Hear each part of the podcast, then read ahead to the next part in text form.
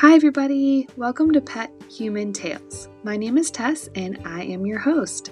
I'm a mother of four boys, two humans, and two English setters. I'm a photographer with a focus in pet photography, and I am now a podcaster. I've brought you this podcast to help share the stories of both humans and pets and the remarkable things that they can do. Thank you so much for tuning in, and I hope you enjoy this episode.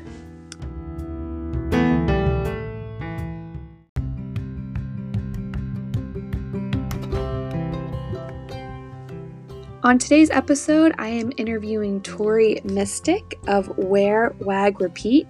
Tori is a dog mom blogger. She also has a shop of all things dog mom on her website, Wear Wag Repeat, and she also has two seven year old labs. In this episode, we talk about all things dog mom, of course.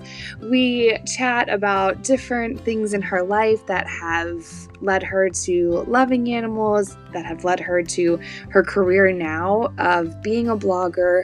We talk about how she grew her Instagram and social media following, what that life looks like, and we also share some really fun stories, including how she adopted her special needs chocolate lab, Bert. And I am a little biased. I've met him a few times and he's pretty much the cutest, along with Lucy.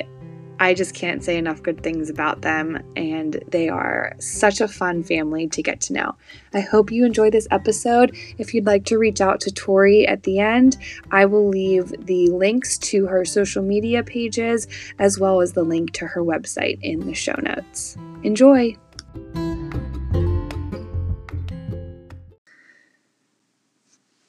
Today's episode is sponsored by Ken Crispin of Berkshire Hathaway Home Services.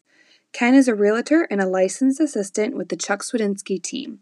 If you are local to the Pittsburgh area and need help buying or selling your home, you may call or text Ken at 724 679 7799 or email him at kcrispin at tprsold.com. I will also have this information in the show notes. Lori, for joining us today. I am just going to go ahead and jump in to the first question that I have. Sounds good. Yeah, and I ask this to everyone. Maybe people are getting sick of it, but maybe not. But I think it's a good place to start. So, um, obviously, this podcast is about pet and human. So, I always like to start out with you and what you do. Tell us a little bit about yourself and the work that you do. Yeah, sure. Um, so I have found myself here in the pet industry, which is not where I thought I would be like even a year ago. I, I only just kind of started saying that I work in the pet industry pretty recently. Um, I started my blog, Wear Wag Repeat, about seven years ago. And when I started it, it was really just a creative outlet. When it was very much like a lifestyle blog. You know, if I had a party, I would do a post about like the DIY Pinterest inspired decorations I made and like the Pinterest inspired ombre birthday cake that I baked that was kind of a Pinterest fail. um, but I would like I would just kind of document like anything and everything. It was very lifestyle y. Uh, and then as I was doing that, of course, my dogs were a huge part of my life. And at the time, I had my old dog Lola, who was also a chocolate lab, and I had Lucy, and she was just a puppy when I first started. So um, I, I guess Lucy was kind of the inspiration for why I started because I was taking tons of pictures of her. And, um, you know, you can't resist taking pictures of like your new puppy. It's just so exciting. Oh, and um yeah, and so I started I started just doing more and more dog posts and I started to notice that people liked those posts more than anything else and they got more comments and more views and just more excitement around them than anything else. And um, you know, just gradually I started to notice that and started to do more and more dog stuff. And then about three years ago, I decided um, to really take my blog seriously as a business instead of a hobby. And i went under a whole like branding process with a designer who designed my current website what it looks like now and my logo and my colors. And that is when i really would say like my my career as a blogger started Yeah, I love that. And so, for some context, seven years ago, gosh, was Instagram just coming out back then? Yeah, Or and Instagram was very new. And um, I, so I've always been really interested in fashion. I've always loved fashion. And I used to plan fashion shows and I can sew and I just love the whole world of it. Um, so like seven, eight years ago, whatever, my older sister worked for a PR firm in New York, and Instagram was like really new then. And I remember her saying to me one day, because I used to get dressed up. I was, um, I think I was getting my master's degree or I, I don't I don't remember. I was in college or something. And um, I would get dressed up to go to school every day in college. And like most people wear sweatpants, and I was like putting together an outfit. And so my older sister, who was working in PR, she's like, there are these people on the internet who are just posting pictures of themselves in their outfits. Uh, like you should do that. People would like it. and and that's like that's kind of how I started doing that. And I think that's how like the whole wear, wag, repeat concept combining style and dogs sort of came together. Because I would um, I started out really taking like outfit photos and then I would have my dogs with me. But um, as everyone knows, I have chocolate labs. So they're not your typical fashion shoot dog, you know, it's not like a little purse dog. Um, so I thought that kind of made it fun and and different. I love that. That's what um it's so funny because with how which how she described Instagram, I guess, because they Yeah. always say like when you're in social media, if you own a business, you should always be prepared for like the next big platform. And that's so terrifying to me because it's like you finally just learn the ins and outs of one and it's amazing to think like what they're even going to come out with next. So I know. funny to hear. TikTok. I guess that's not Yeah. even new anymore, but um I I have tried, but I just can't. I'm not good enough to make TikTok videos. Um, so going back a little bit, where did you go to school then and what did you study in school? Yeah, so um in co so in college, I actually um when I graduated high school, I took a year off and I worked here in Pittsburgh at um there's a building downtown called One Oxford Center, and it's an office building, but at the time, the first four floors were retail.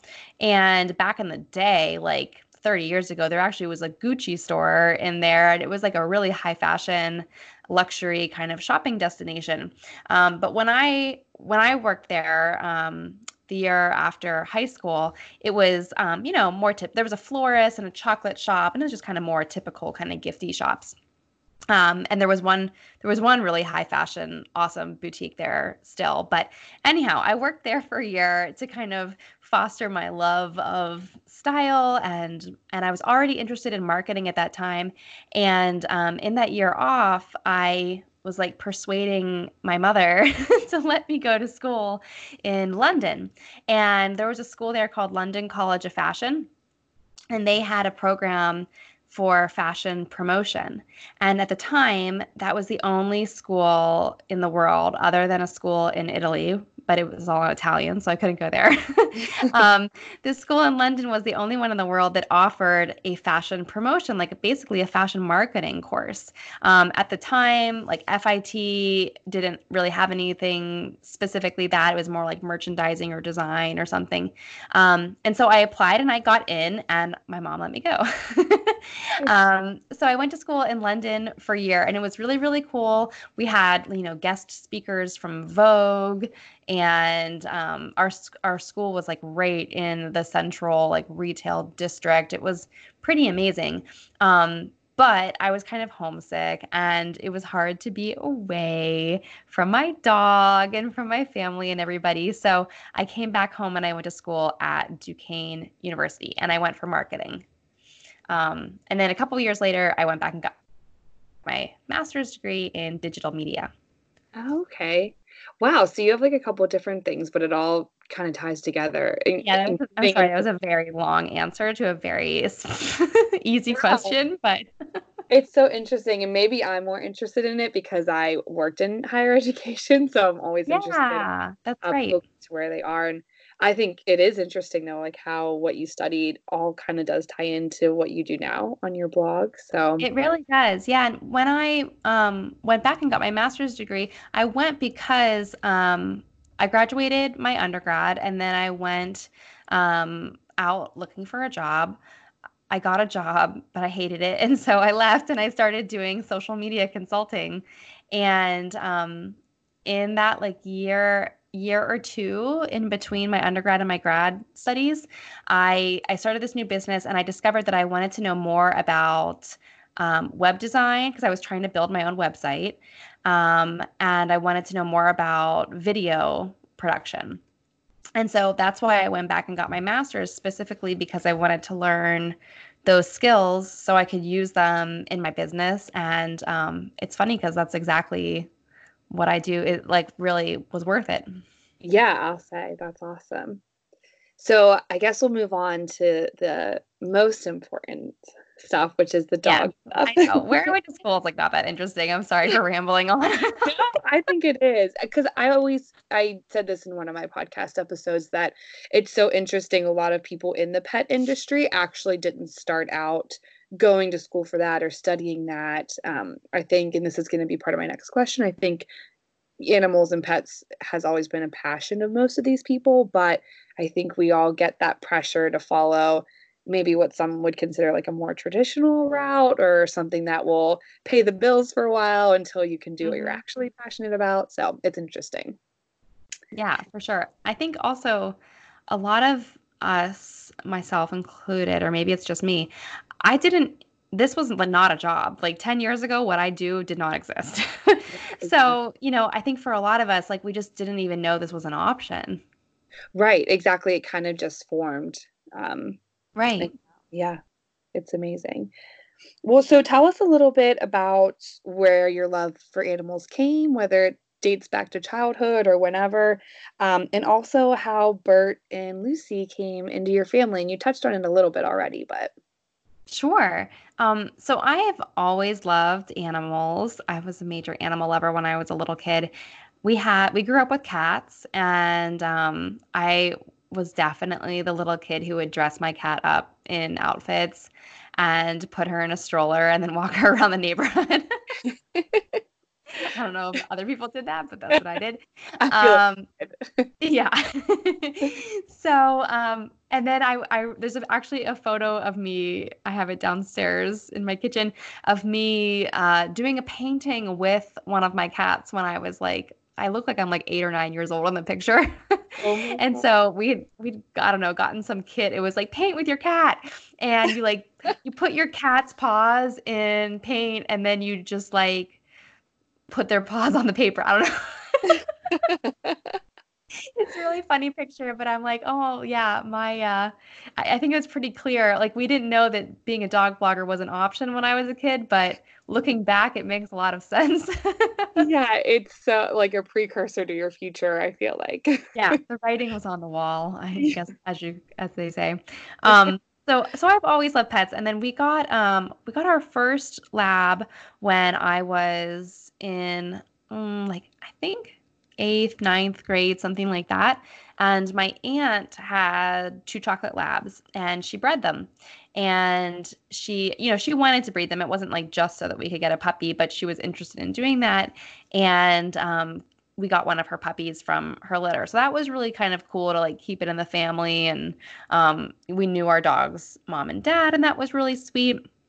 And then she did a second litter, and we ended up getting another dog, and that was my dog Lola, who I had for 13 and a half years. Yeah. Um, and so, you know, it just kind of happened, I, I, guess, out of my sisters. I have two sisters, and out of them, I was the one who ended up staying in Pittsburgh when I came back to go to Duquesne and uh, was living at home. And so the dog kind of became my dog. And then when I moved out and got my own place, Lola came with me, and she was just she was always my dog um, ever after that. So um, that was Lola. And when Lola was like seven years old, I really wanted to start looking for a second dog. And, um, you know, to be honest, the reason why I wanted a second dog was because I was just afraid of, you know, she was getting older and they don't last forever. And I was just afraid of the day when Lola was no longer here. And I wanted to have another doggy, you know, to keep me company and then also to, you know, let her enjoy and have fun in her golden years. Right. So when she was like seven, I started looking around for another dog and I looked at all the shelters and everything. And I looked all over and I really wanted another chocolate lab. I've just kind of that's become my favorite dog. And I was looking all over and there was some beautiful, wonderful dogs, but like no one was really quite the right fit. Um, I, I drove like five hours to somewhere in Virginia to meet this dog, and then I got there and he kind of like mauled me. so I was like, well, that's probably not meant to be. um, and so then one day I was hiking in the park and I saw this beautiful English lab, and Lola was an English lab as well. So they have kind of like the wavy backs a little bit and the blockier heads. And I saw this beautiful lab in the park, and I asked the woman where she got her dog. And she told me it was called Morgan Kennels. And I um, remembered that like until I got home and I could look it up on the computer. and I ended up emailing her and I got on the list for a litter that was coming up in like six months or something like that. And that's how Lucy came into my life.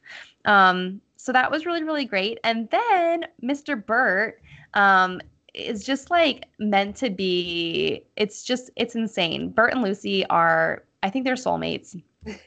I think the three of us are actually all soulmates together. And um, they're the same age, roughly. Bert's a rescue, and he's only been in our family for a year and a half. So I was on Petfinder one day a year and a half ago, and sometimes I go on Petfinder since I have a large social media following. Sometimes I like to go on there and just look for other chocolate labs and share them to help them find a home. So that is what I planned on doing this one day when I went on there. And I saw Bert and his face, like something about him. I was just really kind of curious. And his bio was like really short, it didn't say much. It said special needs, I think and um, that he was like six or seven years old, something like that. And that was all it said. And so I called the shelter. It was uh, Action for Animals Humane Society in Latrobe, Pennsylvania. So it's like an hour from where I live. And got I was like, "What's the deal with this dog?" And someone, you know, was saying, "Oh, he's really sweet." You know, I was like, "How long has he been there?" And I found out he'd been in there for over a year.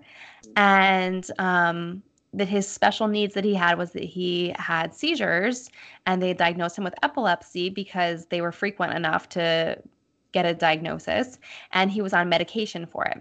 So whoever adopted him would have to give him medication every 12 hours pretty much forever. But that he was really really awesome.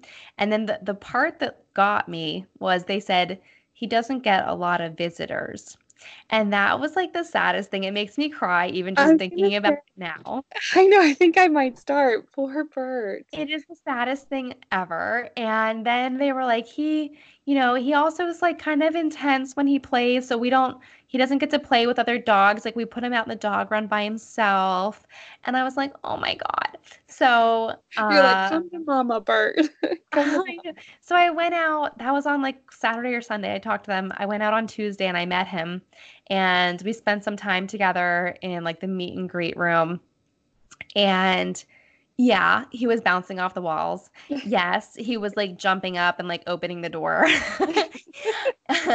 but as a lifelong lab owner, I just know what labs are like. And I just could see this dog and I could look in his eyes and just be like, he needs a lot of exercise. If I could get this dog out for a hike and run around and, you know, play and get him on like the right diet because his coat was all messed up, um, get him on like the right diet and everything. And with my, all my resources through blogging, I thought I could find experts in canine epilepsy. And I was like, this is just meant to be, I think.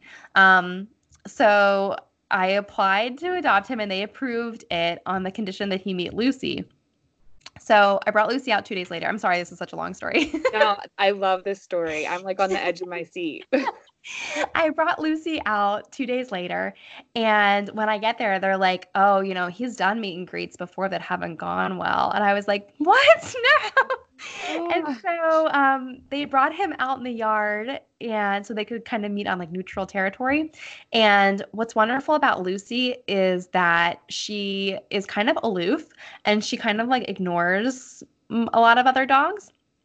So we get out there and bert's like sniffing her and nudging her and getting in her face a little bit and she's just like sniffing the wall.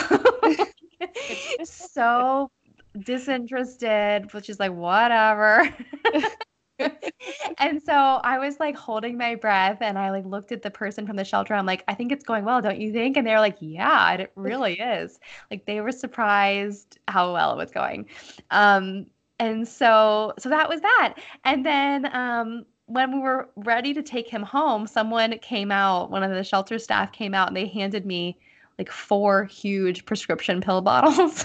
Oh my gosh. And they were like, he takes eight of these a day and three of these a day. And I was like, what? what did I just sign up for? like welcome to your new life. like I knew he took pills, but I didn't know it was like 11 pills a day. So, um, so that is the story of how uh, how the three of us ended up together.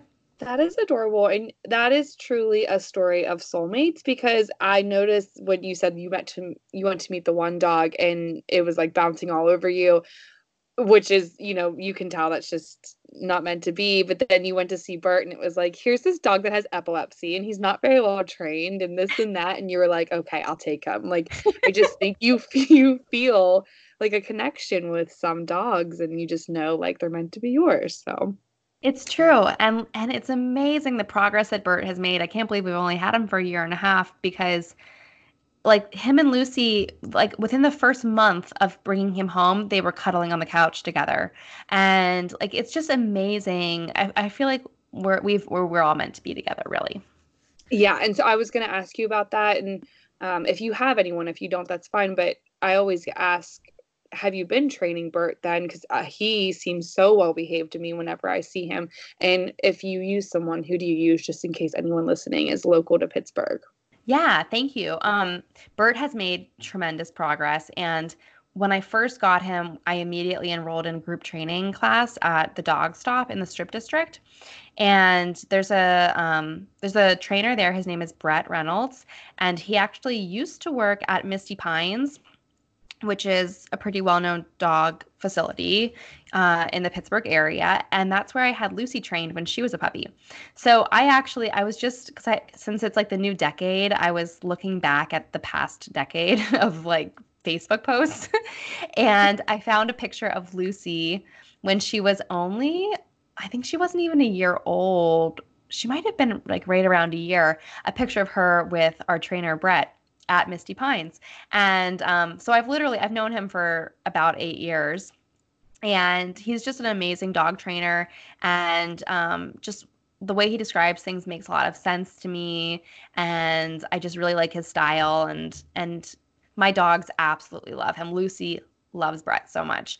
Um, so so we started taking group classes with him. Um, I started taking Bert there, and then um, you know after doing five or six group classes, then I just kind of continued training him on my own.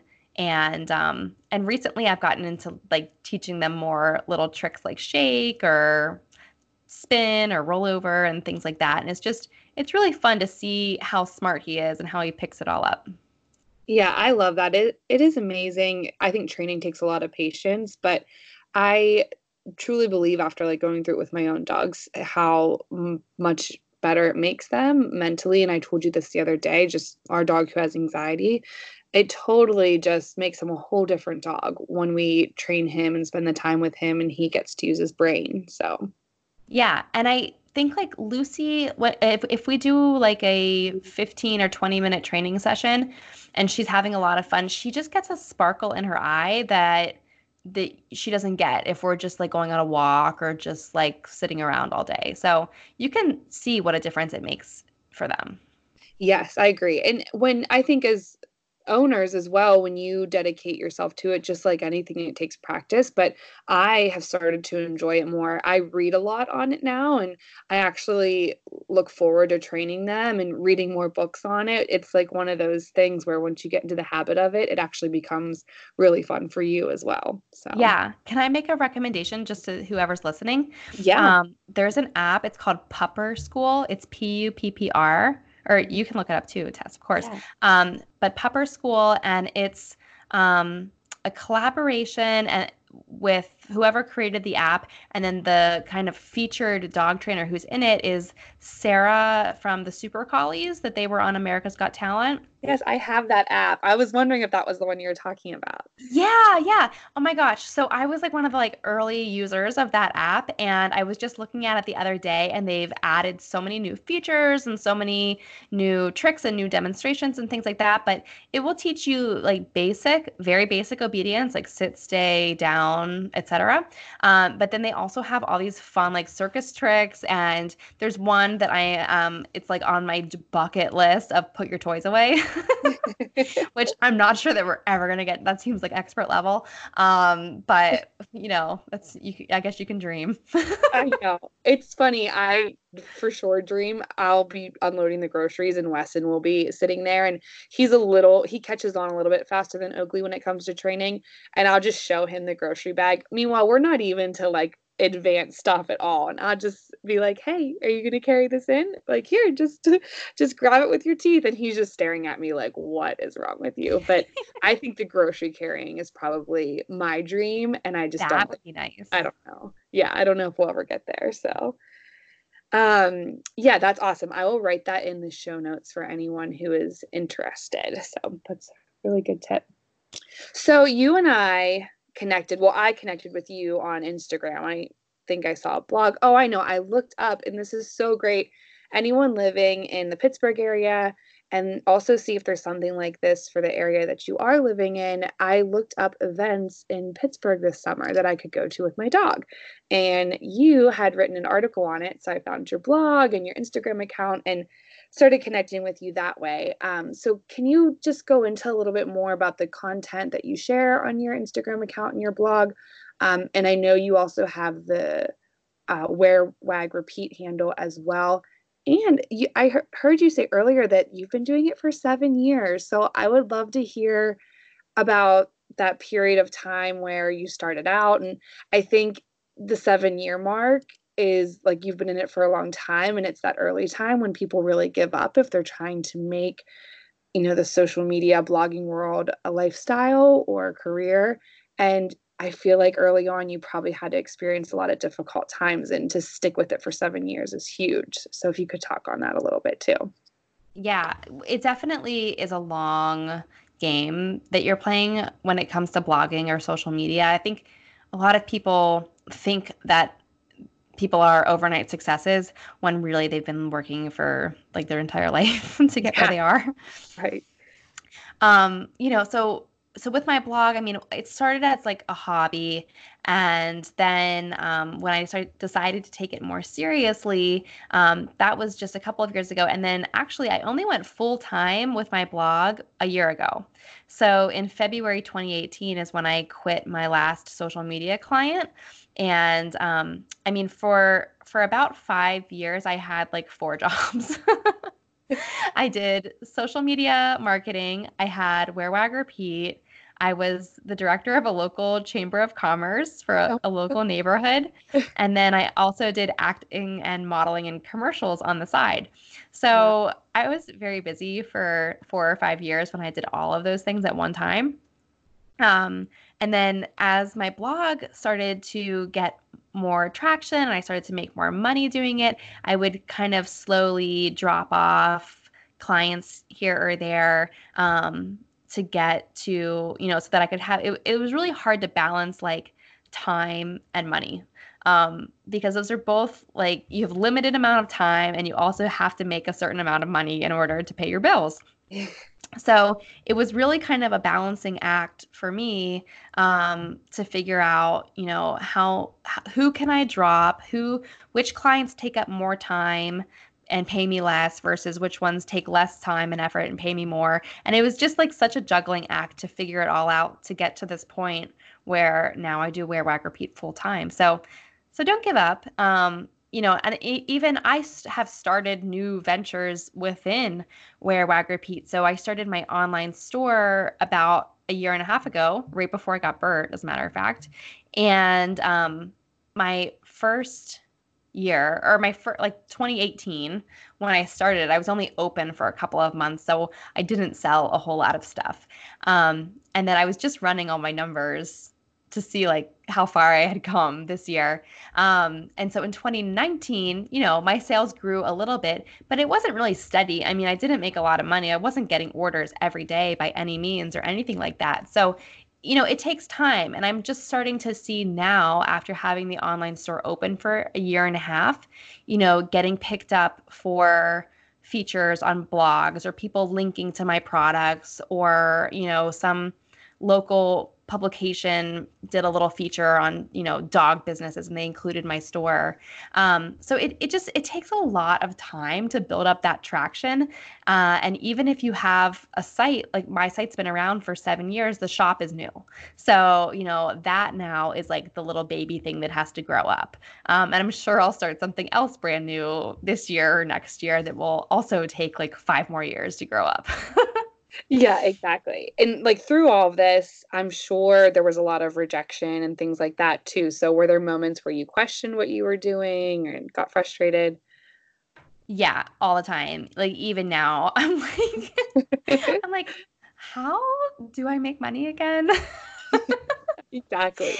Um, you know, but it, it, all works out and somehow it all adds up. You just gotta like hustle. And um, I get a lot of no's, but I think if you're not getting any no's, then you're either not charging enough or you're not pitching enough. Um, you know, so I think getting no's is a is not a bad thing. It means that you tried. um, right. You put yourself out there. You know, silence would mean that you didn't try, and that would that would be a failure. But if you're getting a no, it means that you at least tried and you put yourself out there to you know try and succeed and um, and reach your dreams. So. I, I reach out to tons and tons of brands to do collaborations or sponsorships or be involved in an event I'm working on or cover me for something they're writing about or whatever and i get a lot of no's. But the few yeses that i do get are what makes it all kind of happen. Yeah i think that's so inspiring. And i recently just switched to taking on my pet photography business full time and you know luckily my family and i are in a place where we have the means to do that where i can have some comfort in growing it mm-hmm. still and making it more successful. But I feel like I am working 20 times harder than I ever did at my job at a university, but I also feel like 20 times happier just because I'm more fulfilled. So it's like I'm putting in a lot more work, making a lot less money, but I'm doing something I love and hopefully it'll pay off someday down the road. But I feel like the I mean, obviously you can't just like live off of nothing, but fulfillment right. is like so important. And it was so scary to make that jump. And I have not regretted it so far since. I'm a little new into it, but so far, no regrets. So. I think you're killing it. Yeah. And I think it's going to be a huge success. It's just about like sticking with it and just being smart about stuff. And I mean, I think you have such an such a wonderful approach to how you do things and your photos you know speak for themselves. And you know that's what matters. Yeah no but yeah so you're it's just so inspiring to hear other people's experiences and to know that you're not waking up i mean i would love it if you were but you're not waking up to 30 emails a day like tori tori ask do this for us and do that for us. I think people look at successful or people with a lot of followers on instagram and think that you're just sitting in bed and people are just like throwing money at you while you update your Instagram account. Not no, that's, case, that's what the dogs do. The dogs just sit in bed and people throw free food at them. that's right. Well, speaking of dogs, so with your content, I love the content you provide on your account and on your blog post. I get a lot of my local information about dog stuff from there. Um, so, how do you how do you run your day-to-day life i mean are you posting stuff about your dogs all day tell everyone who's listening kind of how you keep up with your content how you include your dogs in it and what your life looks like with the three of you for that yeah, sure. So I'm very lucky to work from home and and be with my dogs all day, every day. Um, so anytime we have to be apart, it's like separation. I have separation anxiety. They're probably like, thank God we need a break. um, get the camera out of our faces. Um, um, but no, I I usually try to plan my content out in advance as much as I can because you just I'm going to get better photos and I'm going to have better captions if I can plan it out in advance and not be rushed. Um, that being said, I do sometimes post stuff in the moment because I think it's important to be authentic. I feel like if I plan everything out in advance, um, even though my followers haven't seen it yet, I've been staring at it for a month or two.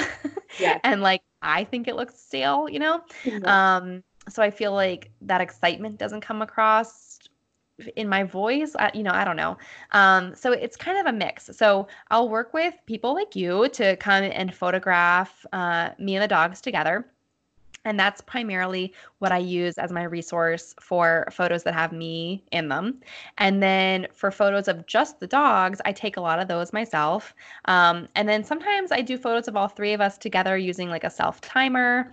And then on my Instagram stories is where it's really like the Tori, Bert, and Lucy show. and um, Instagram stories are really important to uh, your engagement. I mean, they're not really important in the world, but they're very important to your engagement on Instagram.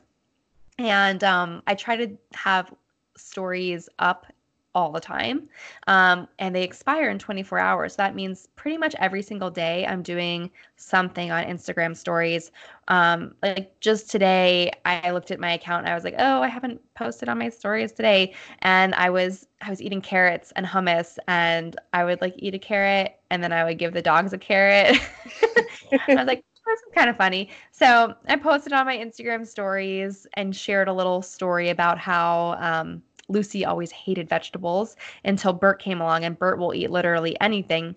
And so Lucy started to feel like she was missing out on something. So now she'll eat whatever Bert eats, pretty much. Oh my gosh. Um, and so sharing like that simple, like we were already doing this. I didn't set it up specially. We were already having a snack together.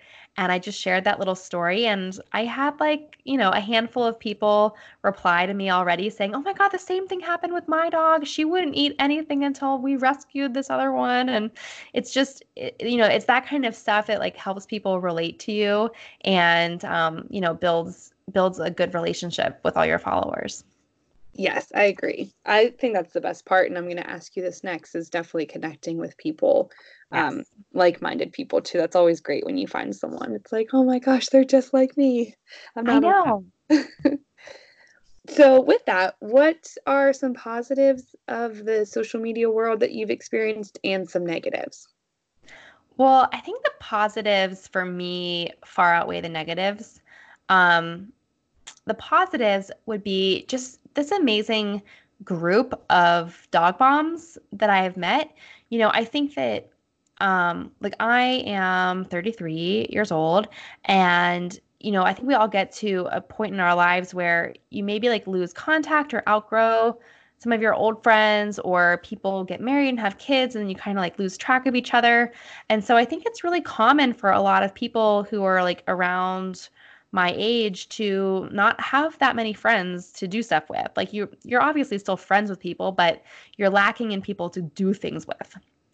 And that's really been where the like local and even national dog mom pack on Instagram has really kind of saved me over the last couple of years. There's an amazing group of local Pittsburgh dog moms that we um, connected through our dogs' Instagrams and then created a Facebook page where we all connect and like share event listings, the things we want to go to. And we've actually ended up hosting meetups and dog brunches and we've did a panel discussion at the Pittsburgh Pet Expo together and we did photo shoots together and um, they've become like amazing friends. We now go on hikes with our dogs and pack walks and all these things and it's just it's really really cool and it's all I would not have met any of these women or their dogs without Instagram. And the same thing when I'm traveling if I go on a road trip or even if I fly across the country, I reach out to my Instagram friends in whatever city I'm going to and I'll meet up with them and their dogs. I love that. And like there are dogs um, who I want to meet who like I will plan a special trip to go to their city just to meet them. that's so awesome. Um, and that's like the really cool thing about our little corner of the internet. I think Instagram's not like that for everyone, but just for the dog, the dog world, you know, I'm not the only one who does that. I see people post on Instagram all the time that like their followers came to meet them, and it's just really cool. Um, I guess the, cool. yeah, like the negatives um that I see, and this is just specific to like the dog world, the dog, the uh what someone called it like the dog park of the internet. That's good. Yeah, is that um the only downside is that people can be very very critical of you if they think you're doing something that is not safe or that they wouldn't recommend for your dog. And obviously, you shouldn't do things that aren't safe, but a lot of times people are just super judgy about things. Um, when I first rescued Bert, he um, the shelter was like, "Oh, you have to walk him with this prong collar because he otherwise you won't be able to handle him." And I was like, "Oh my gosh, like oh, okay, yeah." I don't know how how does it even work? right. Yeah. Um and so they showed me how to like clip it on and off and whatever. And for the first like three days at home, I I walked him with the prong collar on, and because they were like, he's out, you're not going to be able to handle it. He's out of control or whatever.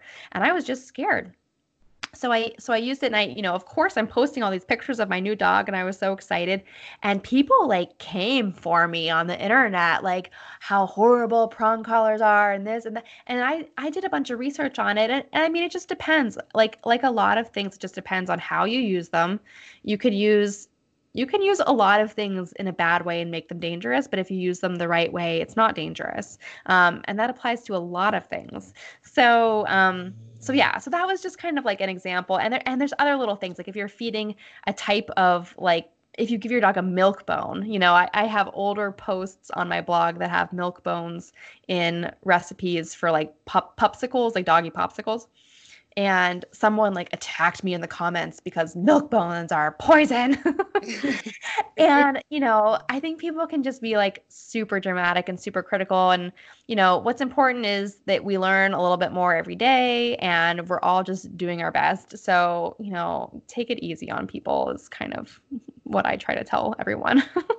I agree. And I used to always, these days, um, working with college students, uh, college students are I'm trying to think of how to say this a lot more passionate these days than they used to be about you know getting their opinion across and yeah. just what they stand for and i always used to teach the students i worked with you never get a point across by being aggressive or by putting someone else down and making them feel bad for doing something. At the end of the day, most of the time, we're all just doing our best and just you know maybe aren't educated on certain things if in a certain situation and you can't educate someone by yelling at them and if they are doing something bad intentionally then you're still not going to make them stop by yelling at them. So i just really don't think i agree i just don't think it's the best way to communicate with someone and i would be so much more open to someone if they wrote me a message and was like hey the way you're walking your dog uh, could be done better. Like, there's this really great mm-hmm. method I want to share with you,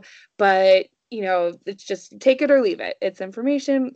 If they approached it that way, absolutely, I'd be so open to it. But when people start getting really hard on you, it just makes you even less receptive. So, right. Yeah. And, you know, I think as long as you're not hurting your dog, you know, like you said, we're all doing our best. Exactly. I like I said, I read a lot of training books and I'm reading a book right now and she's very she has a very strong opinion about certain training methods. But she even says in the book, I used to use the ones I do not like, just so you all know. Like, I'm admitting I used to do it. I'm not perfect. I've learned what's better and I'm now doing what's better. But at some point in my life i didn't know and that's you know I, I, only knew what i knew and i've educated myself and this is where i'm at now.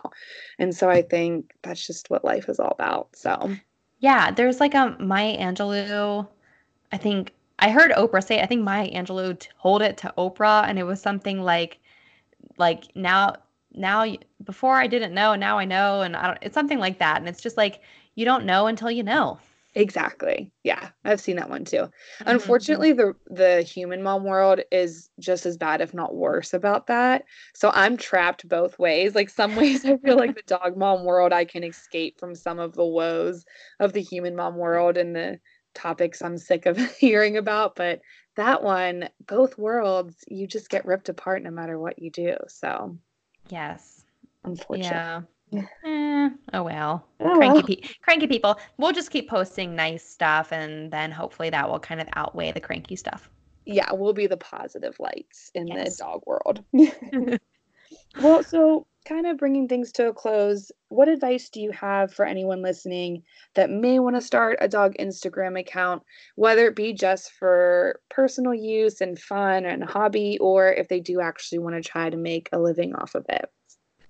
Um, so I think like my my best and simplest piece of advice is to just start just do it. Um, you know so many people say oh i had this idea and i really want to do that but i haven't gotten around to it. Just like take your sunday night and sign up for wordpress and figure it out. There's 8 million tutorials on the internet about how to do everything. I'm talking about a blog sorry.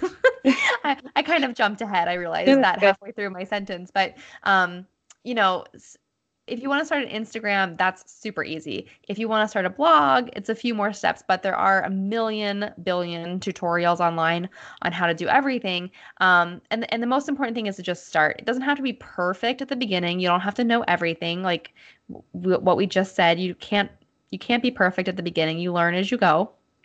So it's better to just like just put it out there. You know, my very first blog post on Wear Wag Repeat was like uh, introducing myself and kind of laying out what my manifesto for what I was going to post about. And it's so funny to me to go back and read it because it says this is not the kind of blog where you're going to see dogs wearing outfits. Here we are, seven years later. There's a lot of outfits. That's so funny. I hate, I cringe when I read old test stuff that I used to write. It's the worst. It's so funny. Uh, but you know, like I'm not gonna delete that post because it's it's part of like the journey of Wear Wag Repeat, and yeah. uh, I think it's I think it's fun. and I don't I don't ever want everything to be perfect. I like things to be kind of rough around the edges and imperfect anyhow. So um, so I would advise you to eh, kind of embrace that as well. Whoever's listening, and um, just just go for it. Just start it, and when you start it, tag me on Instagram so I can check it out. Well, I'm kind of putting you on the spot here, but I know I've been through this and things in my life that I've tried to start or things I'm passionate about that didn't go where I wanted them to. So, like, what was your why getting started and what's gonna, like, what would push someone to keep writing and keep sharing if no one's reading it? Like, you can tell no one's reading it, no one's responding. How do you keep going? It is really hard, especially nowadays. People don't really um, comment on blogs. So it's important to have like a Google Analytics installed so you can tell if people are going to your site, whether they're commenting or not commenting. But even if that says that like only your mom and your aunt are reading it, um, that's okay. I think that like what you said, you need a why, you need a purpose behind it to kind of keep you going even in those early days when like nobody is looking at what you're doing um, and i think that you know on my podcast, I've interviewed almost 100 women in the pet industry. And I think what it comes down to is that all of us have just a passion for our pets, for our dogs, and for animals. And I think that what has helped me and and the other people that I've talked to who are successful is niching down to something really specific. So, like for me, everything that I do is geared towards stylish dog moms, specifically ones who have big dogs, um, and you know, helping people live a more joyful life alongside their dog. And so I know that doesn't sound super specific, but but it is because you know there, I don't really post at all about raw feeding because I don't know anything about that. I don't post that much about obedience training because I'm not a dog trainer. Um, you know, I don't really post about adventure trips and hiking and stuff because I just go on like little baby hikes. right. Um, so it's really important to like figure out what where your expertise is to hone in on that um, and and spend some time like actually journaling and writing down and seeing like who exactly are you writing for or Instagramming for and what is your purpose behind it and it can just be like a passion for dogs or maybe just want to share your experience maybe um, you went through something difficult and you want to help other people who might be going through the same situation there's so many different reasons but you do have to kind of figure out what your reason is in order to have the motivation to keep doing it. Awesome. I love that. And it's such good advice that you don't have to know everything. Like you can just love dogs and know your dogs to get started and just go from there.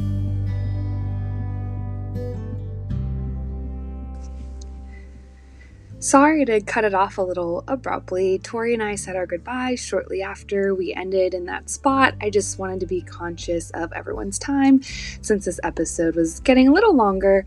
But I really hope you enjoyed our conversation together. It's so interesting to hear what Tori has to share about not only being a dog mom, but sharing her life as a dog mom with the entire world. Thanks for tuning in and have a great week.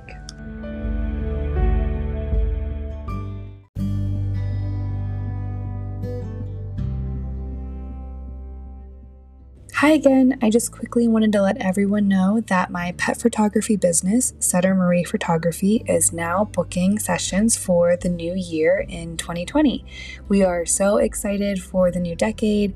We already have some really fun and exciting sessions booked, and I cannot wait to share those photos with you. If you are looking for more information to book a session, whether it's how much a session costs what the process is like or what type of sessions you can book, you can look up my website and visit us at www.settermarie.com. Thank you so much for tuning in, and I hope you enjoy.